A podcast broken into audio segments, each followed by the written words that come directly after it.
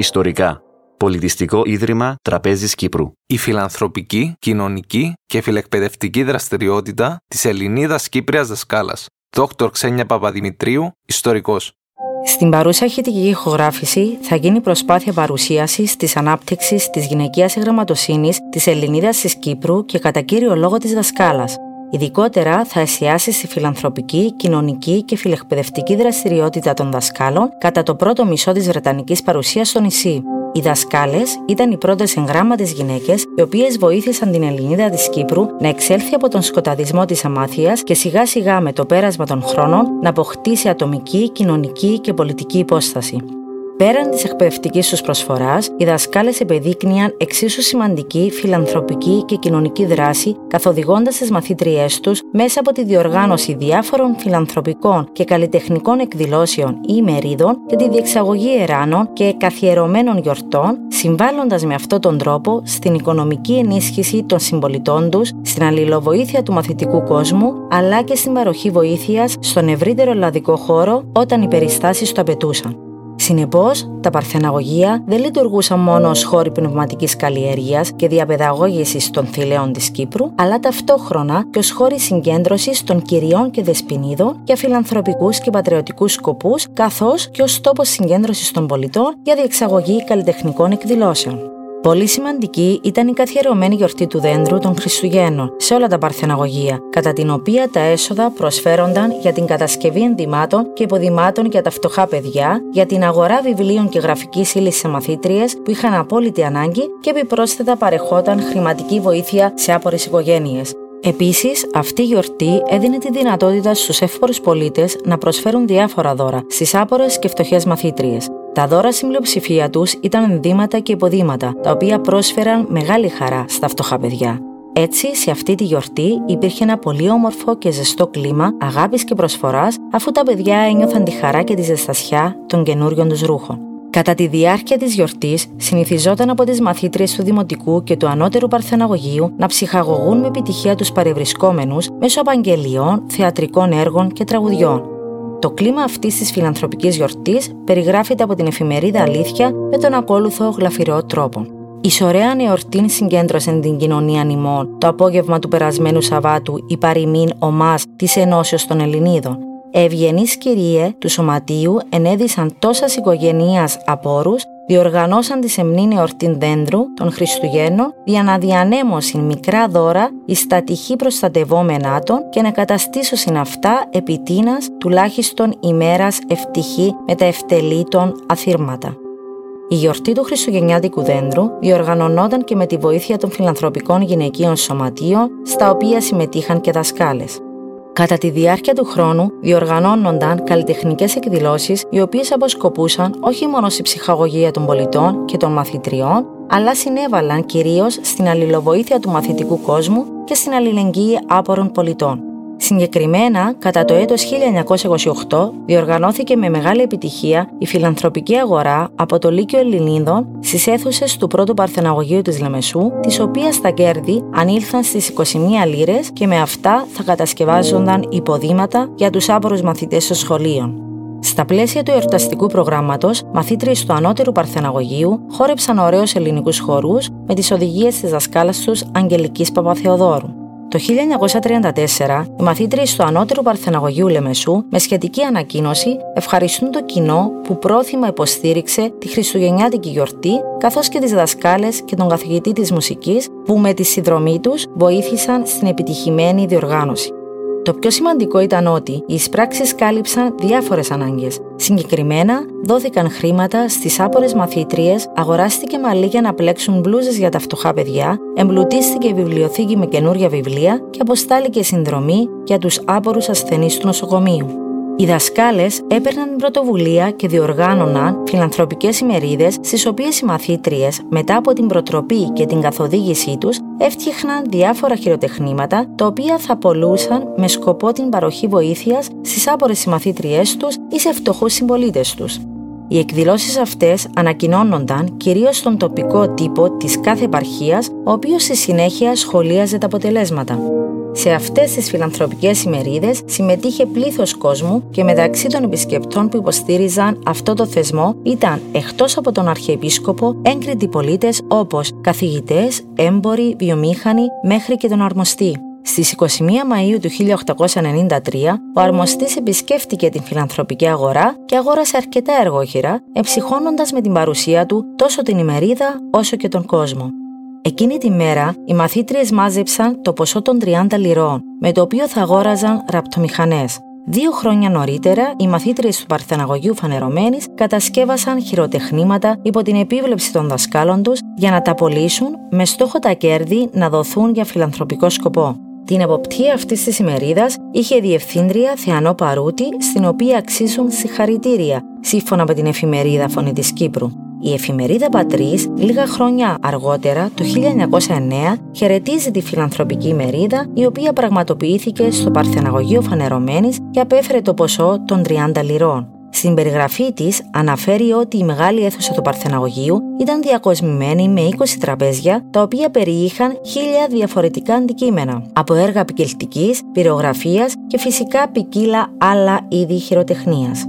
Στη Λεμεσό, τη δεκαετία του 1930, τα χειροτεχνήματα τα οποία κατασκεύαζαν οι μαθήτριες του μαθητικού συσιτίου πολλούνταν και το κέρδος μοιραζόταν μεταξύ των μικρών εργατριών. Η Λεμεσιανή εφημερίδα Αλήθεια το 1925 ανακοίνωσε ότι ο όμιλος μαθητριών του Ανώτερου Παρθεναγωγείου και του Γυμνασίου διοργανώνει χριστουγεννιάτικη γιορτή υπέρ του μαθητικού συσιτίου και της σχολικής βιβλιοθήκης στη μεγάλη αίθουσα του Παρθεναγωγείου, προσκαλώντας όλα τα παιδιά της πόλης να παρευρεθούν για να βοηθήσουν με τη συνδρομή τους το σκοπό αυτό και ταυτόχρονα να περάσουν όμορφα το απόγευμά τους. Στο μαθητικό συσίτιο, κάθε μεσημέρι τρέφονταν γύρω στις 200 ψυχές φτωχόπεδα υπό την επίβλεψη δασκάλων. Θα ήταν παράληψη να μην αναφερθεί ότι η σύσταση συσιτίου στην επαρχία Λεμεσού οφείλεται στην διευθύντρια Ελένη Αυτονόμου, της οποίας αποτελεί ευγενή ψύχωση και γι' αυτό της άξιζαν έπαινοι το νέο έθνος με χαρά ανακοίνωσε την ημερίδα που διοργανώθηκε στη Λευκοσία υπέρ του μαθητικού συσιτίου η οποία πραγματοποιήθηκε χάρης στην πρωτοβουλία και τας φροντίδας της Διευθύντριας των Ανωτέρων Εκπαιδευτηρίων των Θηλαίων της ημετέρας πόλεως διεξήχθη με τα πολλής επιτυχίας και εν μεγάλη εισρωή προσκεκλημένων ή υπό των μαθητριών διοργανωθήσα και διεξαχθήσα ημερής υπέρ του μαθητικού συσιτίου. Δεν ήταν λίγες οι φορές που τόσο οι καθηγητές, οι δασκάλοι, οι δασκάλες και μαθήτριες όσο και κυρίες της πόλης ανταποκρίθηκαν αμέσως στο κάλεσμα βοήθειας προς τον ευρύτερο ελλαδικό χώρο και όχι μόνο διενεργώντας χρηματικές εισφορές κεράνους όπως ήταν ο έρανος για τη φανέλα του στρατιώτη και ο έρανος υπέρ του μικρασιατικού αγώνα. Για παράδειγμα, το 1897 με τον Ελληνοτουρκικό πόλεμο, οι δασκάλες και μαθήτριες στη φιλανθρωπική αγορά που διοργάνωσαν για τις άπορες μαθήτριες πρόσφεραν διπλάσια εργόχειρα για να διατεθούν τα έσοδα και υπέρ του εθνικού αγώνα. Το Παρθεναγωγείο φανερωμένη στο 1903, όταν η εκκλησία του Πανάγιου Τάφου στην Ιερουσαλήμ αντιμετώπιζε οικονομικά προβλήματα, ανέλαβε να μαζέψει χρήματα για το σκοπό αυτό το ίδιο έγινε και στη Λεμεσό, όπου μαθήτριες των ανώτερων τάξεων με τη βοήθεια των δασκάλων τους ετοίμασαν γιορτή στην οποία θα μιλούσαν για την Ιερουσαλήμ και τον ιερό σκοπό των Εράνων. Ακολούθως, το 1907, το Ευρυβιάδιο Παρθεναγωγείο συμμετέχει σε θρησκευτικές και εθνικές γιορτές για τη συλλογή Εράνων υπέρ των Αχιαλιτών. Δύο χρόνια αργότερα διοργανώθηκε συναυλία οικονομικής στήριξης στη Λεμεσό για τους σεισμόπληκτους της Ιταλίας για να αποδείξουν κυρίως την ευγνωμοσύνη και τη συμπαράστασή τους προς το Ιταλικό έθνος ανθών υπό την ηγεσία του υπότου βασιλέως του Μεγαλοφρόνος εργάζεται υπέρ της αίσιας εθνικής λύσεως του κριτικού ζητήματος. Το 1922 το Ευρυβιάδιο Παρθεναγωγείο για άλλη μια φορά βρίσκεται κοντά στον ελληνικό στρατό αφού εμαθήτριε παρέσχον αυτού και τρανά δείγματα φιλοπατρίας με τα προθυμίας προς ενεγκούσε των οβολόντων οπότε συνελέγοντων εράνη προς κατασκευή μάλινων ειδών υπέρ των εντιμικρά Ασία μαχωμένων ανδρίων στρατιωτών. Το 1928, όταν μεγάλος σεισμός έπληξε την Κόρινθο, πραγματοποιήθηκε συλλογή εράνων υπέρ των πληγέντων. Το δημοσίευμα της εφημερίδας Ελευθερίας είναι ενδεικτικό αυτής της προσπάθειας, η οποία έγραψε με θαυμασμό ότι έρανος διενεργείται επίσης μεταξύ του μαθητικού κόσμου και οι μαθητάκοι συνεισφέρουν τα γροσάκια των. Όπως ακριβώς έγινε στην Ελλάδα, έτσι και στην Κύπρο ιδρύθηκαν γυναικοί σύλλογοι με την επωνυμία φιλανθρωπικά σωματεία και αδελφότητες ύστερα από παρακίνηση των γυναικών εκπαιδευτικών οι οποίες σπούδασαν στην Ελλάδα ή Αθηναίων κυριών ή έγκριτων Ελληνίδων γυναικών της Κύπρου που σκοπό αρχικά είχαν την προώθηση της προσφοράς, της φιλανθρωπίας και της αλληλεγγύης προς τους άπορους συμπολίτες τους και τον μαθητικό φτωχόγοσμο. Όμως, στη συνέχεια άρχισαν να δίνουν ιδιαίτερη έμφαση στην ανάπτυξη της γυναικείας μόρφωσης αλλά και στην ανύψωσή της στο ευρύτερο κοινωνικό σύνολο. Όλες οι γράμματες γυναίκες και ειδικότερα οι δασκάλες αποτελούσαν τους εμπνευστές αυτών των φιλανθρωπικών συλλόγων. Με την πάραδο του χρόνου, όλες οι κυπριακές επαρχίες απέκτησαν το δικό τους γυναικείο σωματείο, αδελφότητα ή σύλλογο. Μερικοί από αυτούς τους γυναικείους συλλόγους που ιδρύθηκαν στην Κύπρο ήταν ο φιλόπτωχος Σύλλογος Αλεξάνδρα, ο οποίος φρόντιζε κυρίως για την οικονομική ενίσχυση των φτωχών παιδιών. Το νέο έθνος, επικροτώντας το έργο του Συλλόγου, έγραψε θερμά συγχαρητήρια στα φιλανθρώπους Δεσποινίδας, τέσσερα από το αξιόλογο τούτων σωματείων δια των μεθού αποτελεσματικός εργάζονται από τη συστάσεώς του όπως παρηγορώσει κατά τα στιάφτας ημέρας δυστυχή πλάσματα. Η ομάς της Ενώσεως των Ελληνίδων ήταν επίσης ένα σωματείο γυναικών το οποίο φρόντιζε πάντοτε υπέρ της ανακουφίσεως των πασχόντων και ευγενώς μεριμνόσα περί της εκπαιδεύσεως άπορων κορών και αρρωγός εις πάσαν κοινωνική ανάγκη. Όταν ιδρύθηκε η ομάδα της Ενώσεως των Ελληνίδων, η εφημερίδα Αλήθεια, με έκπληξη και θαυμασμό, έγραψε ότι είναι αξιοσημείωτο σταθμός πρόοδου για τον γυναικείο κόσμο, αφού η συγκρότηση της ομάδας αυτής αποδεικνύει ότι η γυναίκα άρχισε να παίρνει πρωτοβουλία, ή της μέχρι τούδε διετέλει εναφάνεια και νάρκη. Το 1914 η πρώην δασκάλα Θεανό Παρούτη Λιασίδου μαζί με την ελόγιμο διευθύντρια του Παρθεναγωγείου Φανερωμένης Ελένη Χρήστου, επηρεασμένες κυρίως η δεύτερη από τη δράση των φιλεκπαιδευτικών συλλόγων στην Ελλάδα, πήραν την πρωτοβουλία και κάλεσαν κυρίες και δεσποινίδες της πρωτεύουσας, υποδεικνύοντάς τους την ανάγκη σύστασης σωματείου παρόμοιου με εκείνο που υπάρχει στην Αθήνα με την επωνυμία Ενώσεως των Ελληνίδων με σκοπό την εθνική, εκπαιδευτική και κοινωνική δράση. Η Ελένη Χριστού όμως αναφέρθηκε κυρίως στην ανάγκη της προαγωγής της οικοκυρικής και επαγγελματικής μόρφωσης της γυναίκας, στην προστασία των εργαζόμενων γυναικών και μετά στην ανάγκη δραστηριοποίησης του σωματείου σε φιλανθρωπικά και εθνικά έργα.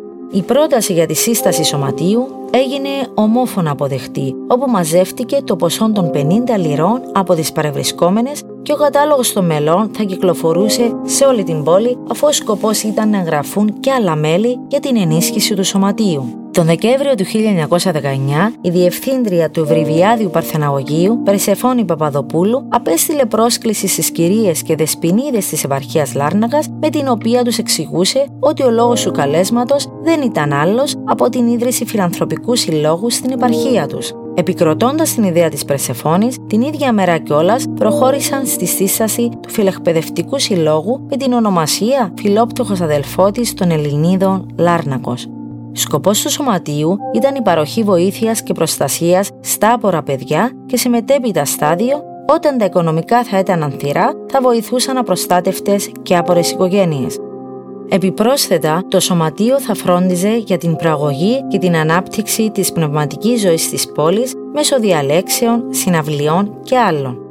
Πολύ σημαντικό ήταν το γεγονός ότι οι γυναίκες της Πάφου δεν έμειναν αμέτωχες, αφού προχώρησαν στην ίδρυση φιλανθρωπικής αδελφότητας, παρόλο που οι αριθμοί των εγγράμματων γυναικών υστερούσαν συγκριτικά με τις άλλες επαρχίες.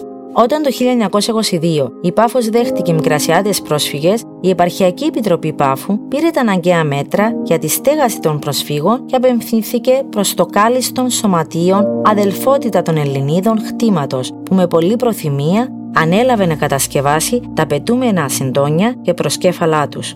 Μετά από εισήγηση της δασκάλας Μαρίας Π. Ιωάννου, η επαρχία Μοχώστου το 1930 προχώρησε στην ίδρυση του γυναικείου σωματείου με την επωνυμία Λύκειο Ελληνίδων Αμοχώστου. Επιδίωξη του εν λόγω σωματείου ήταν η πνευματική και σωματική ανάπτυξη των μελών του, καθώς επίσης και ίδρυση γυναικείας μαντολινάτας, δηλαδή ένα είδος πολυπρόσωπης ορχήστρας, της οποίας τα βασικά όργανα είναι τα μαντολίνα, οι κιθάρες, οι μαντόλες και το μαντολοτσέλο που συνοδεύουν την αστική λαϊκή μουσική στα τέλη του 19ου αιώνα. Πολύ συχνά η μαντολινάτα συνδυαζόταν με χοροδία. Ως ετήσια συνδρομή ορίστηκε το ποσό των 12 σελινιών.